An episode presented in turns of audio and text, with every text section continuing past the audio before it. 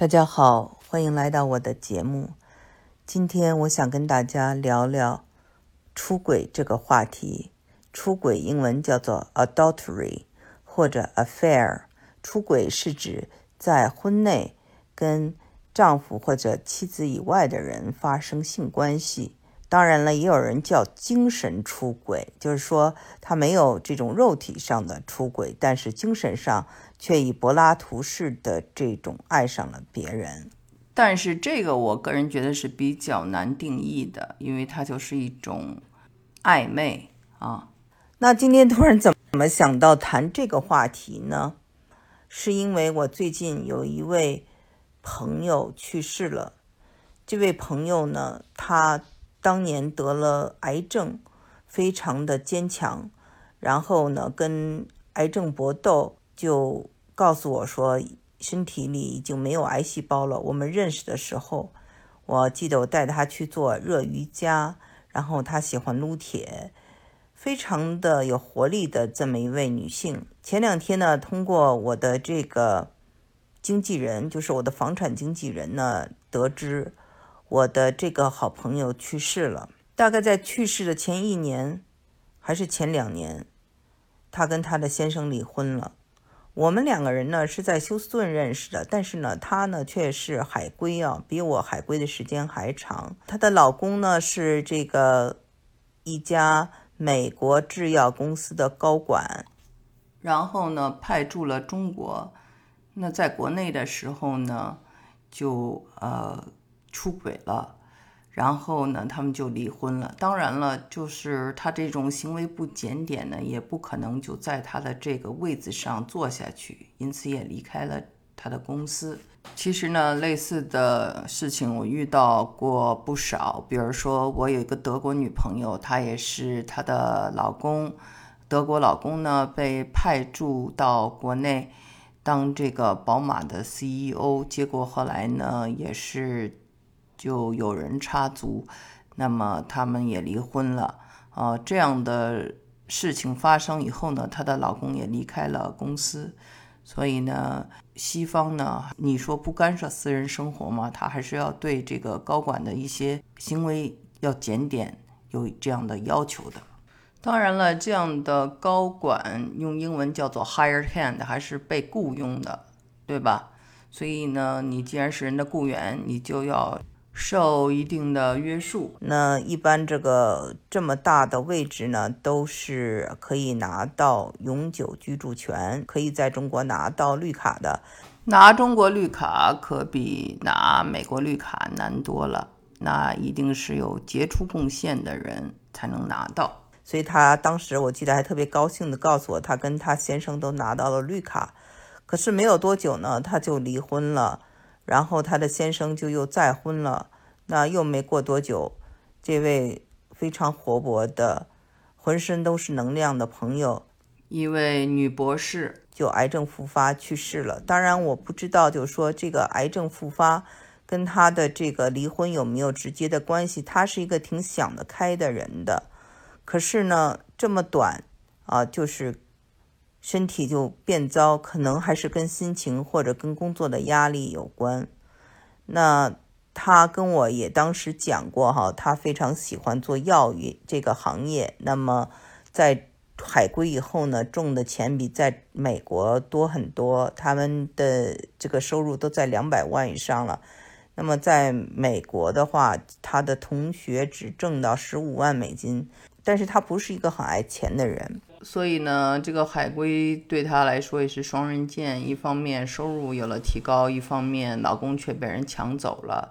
但是呢，他倒不是特别的 bitter 啊，就是没有那么多的埋怨。这件事情呢，我觉得让我就感觉到，嗯，我们知道新人笑，我们却不知道旧人在哭。虽然离婚了以后，他自己非常努力的去赚钱。可能在这种啊压力中啊，中年呃，他的癌症又复发了。我心想，他虽然很要强，可是心情还是会有一些不好，因为毕竟老公呢在婚内出轨，然后又离婚了，跟了别的女人结婚，这对他，我想怎么来说也不是一件开心的事情吧。所以啊，我就想今天呢，再跟大家聊聊这个出轨这件事。我觉得出轨呢很简单呐，一个就是心理上有这个欲望，一个呢就是生理上有这个欲望。生理上有这个欲望呢，非常的好解释啊，就是荷尔蒙在起作用。人和人的荷尔蒙的这种水平，激素水平是差异很大的。那么有的人天生呢，英文叫做 asexual，就是没有欲望，这些叫做无性啊，都是有的。有的人呢，他就是欲望非常强烈，这个属于生物学范畴了啊。今天我就不在这里讲，因为我不是这方面的专家。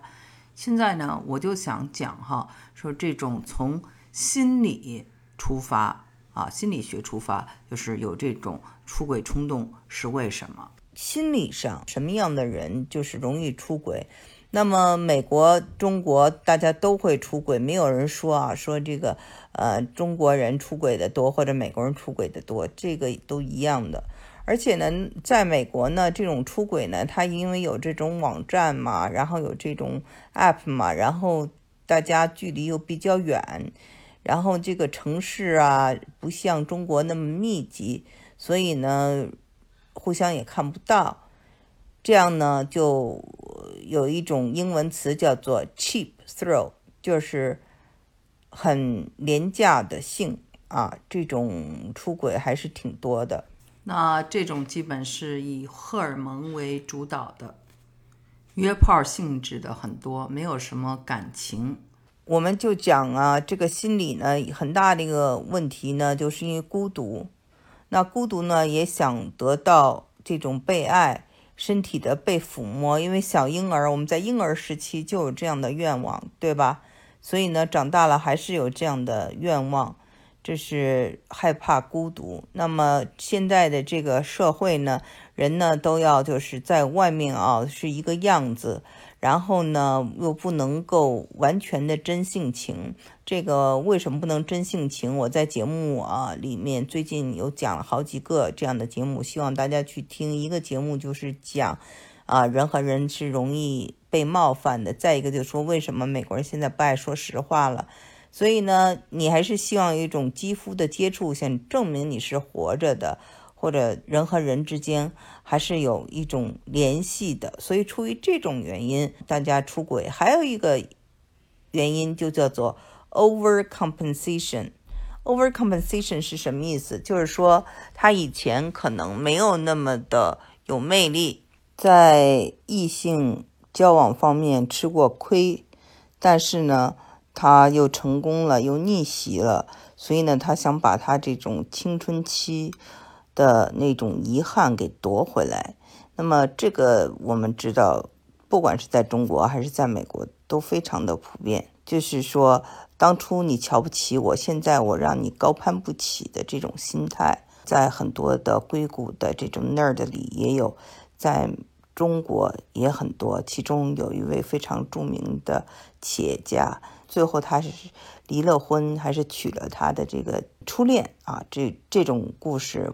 我不知道大家听过没有啊？反正就是说，在这样一个 overcompensation，就是说对方要还我，这个异性要还我那些我失去的、我受到的伤害。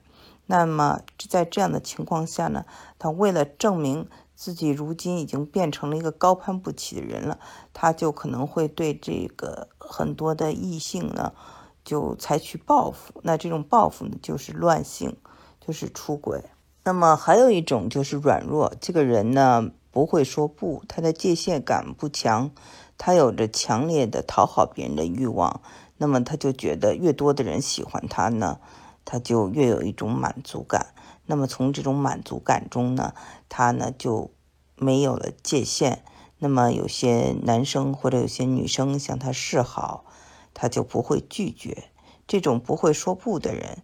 也容易出轨。还有一种人呢，他就是有强烈的好奇心，他想尝试禁忌，在禁忌中呢得到一种快乐，他就是一种 adventures，英文叫做就是非常喜欢冒险。那这种人呢，他也喜欢就是出轨。所以我们讲了有四种。还有一种就是我们大家非常熟悉的第五种，潘金莲与这个武大郎的这样的案例，就是两个人不够般配嘛，他们的结合呢不是因为相爱，而是因为某种利益，比如说非常年轻的人找了非常老的老头儿，或者说呢。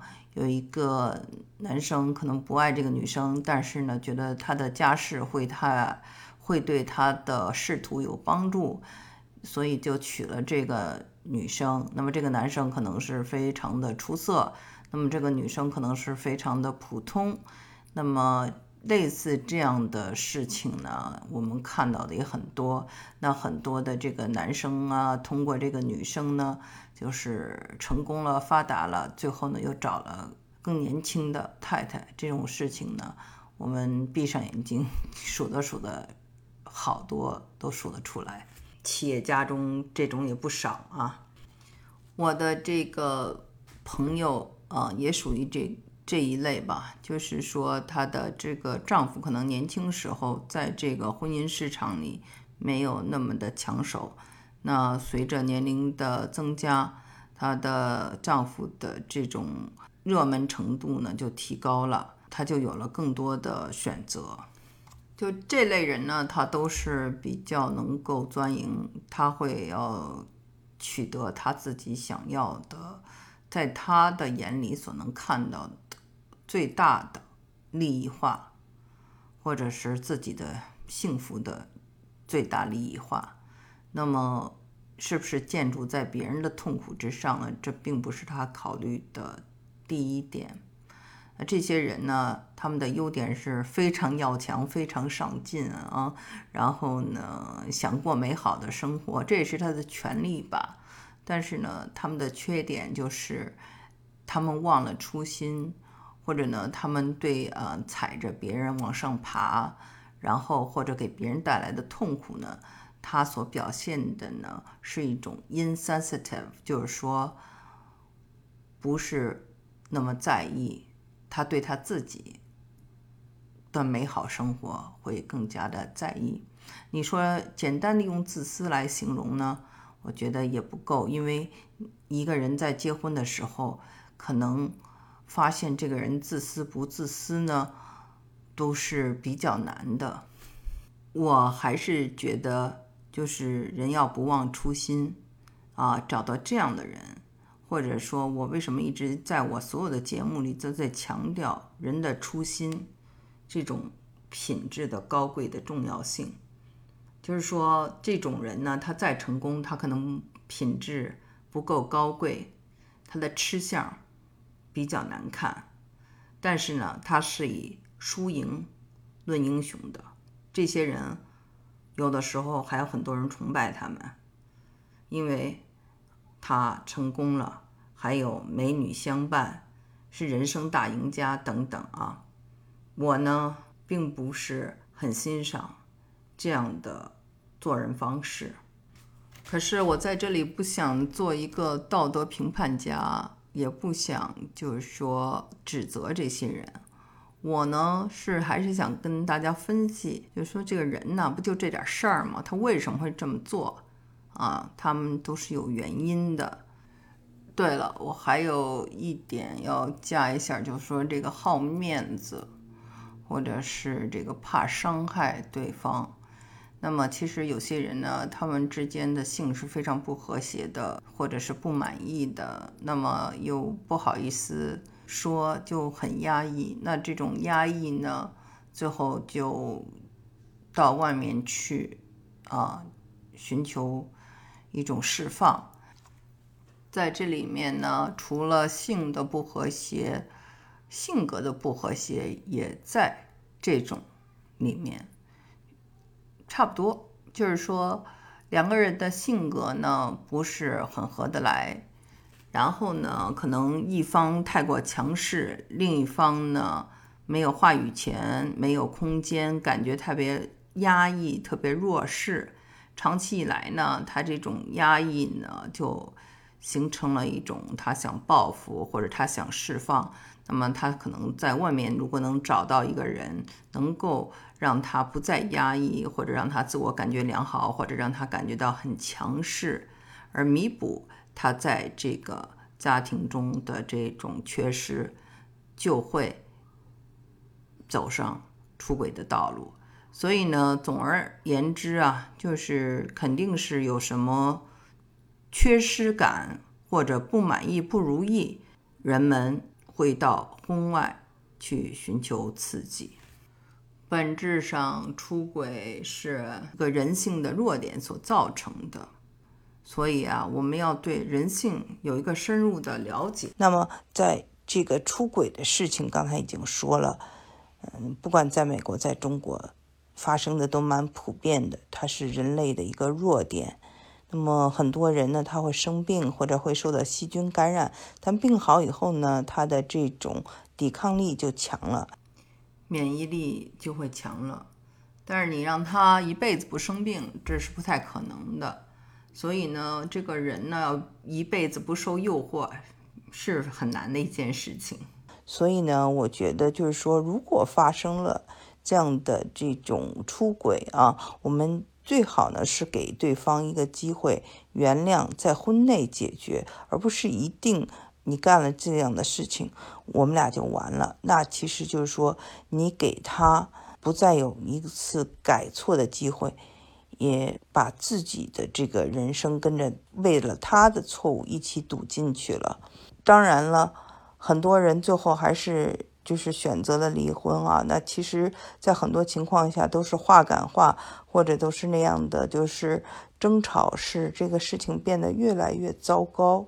本身呢，其实还是要回到最原本的，就说为什么这个人为什么会这样做，然后找到这个英文叫做 root cause，就是说根源是什么，哪里在婚姻中缺失了，要到外面去找。这种缺失是不是可以弥补的？如果是心理疾病，如果是花痴、色情狂等等，对方感觉哇，这个太严重了，我没有办法在婚内解决，我只能选择离婚。有的说啊，他有这样的痛苦，那样的痛苦，这样的压抑，那样的压抑，我呢改变自己，他呢就能够回归家庭。这个呢，就是有盼头的，所以啊，每个人呢要先做一个评估，说这件事情我们找到了根源，这个根源能不能改掉？然后你根据这个根源去调整。人呢，就是都需要治愈的。对方有了病，你可能要做一个医生来治愈他。当然，你可能没有医生这种能力啊，你也被他。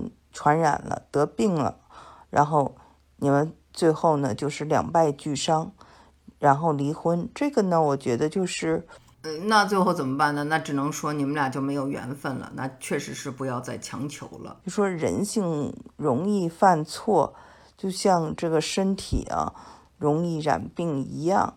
所以呢，这病呢，它有能治得好的病，也有不治之症。那么医生呢，有好的医生。也有没法儿当不了医生的那种人，也大有人在，或者差的医生，庸医也大有人在。所以啊，遇到这个问题，你能不能当好一个医生，也是看自己的能力，然后也是看对方的这个病情是不是可治愈的。我这个朋友哈，那么坚强，那么开心。